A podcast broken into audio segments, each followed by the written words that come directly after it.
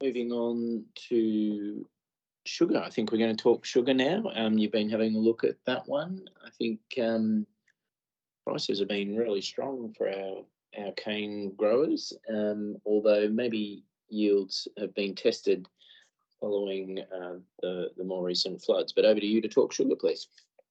Thanks, Mark. So as we come to the end of 2023, we come to the end of the harvest. Australian sugar industry does find itself in probably one of the best positions of any of the agri production sectors.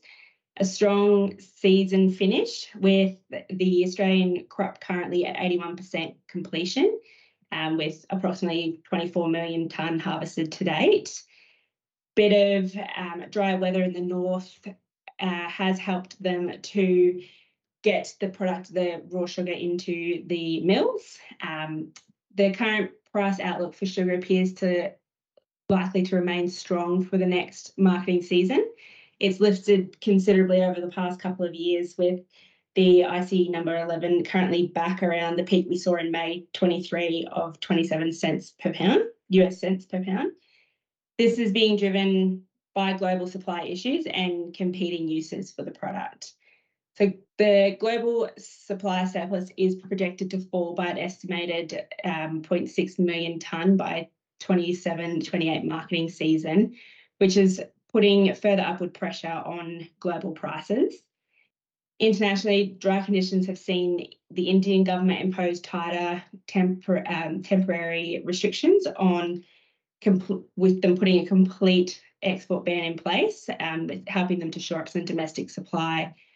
Similarly, Thailand has also seen their crop impacted by wet weather conditions, further reducing their supply into the global markets. Uh, on the other side, uh, increased rainfall in Brazil has halted the production of raw sugar.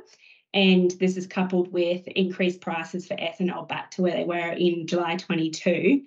There is ongoing concerns for their supply levels coming out of Brazil. For food manufacturing companies, this these production issues globally have meant the high price of sugar could become a factor in food inflation pressures, given that it's a base ingredient in so many products. However, for Australian producers, given that we have had a pretty good finish and are looking like we will get pretty close to the forecast harvest levels, um, Australian producers are well placed to take advantage of these strong prices um, and the opening up of other markets due to those those declining supply levels internationally.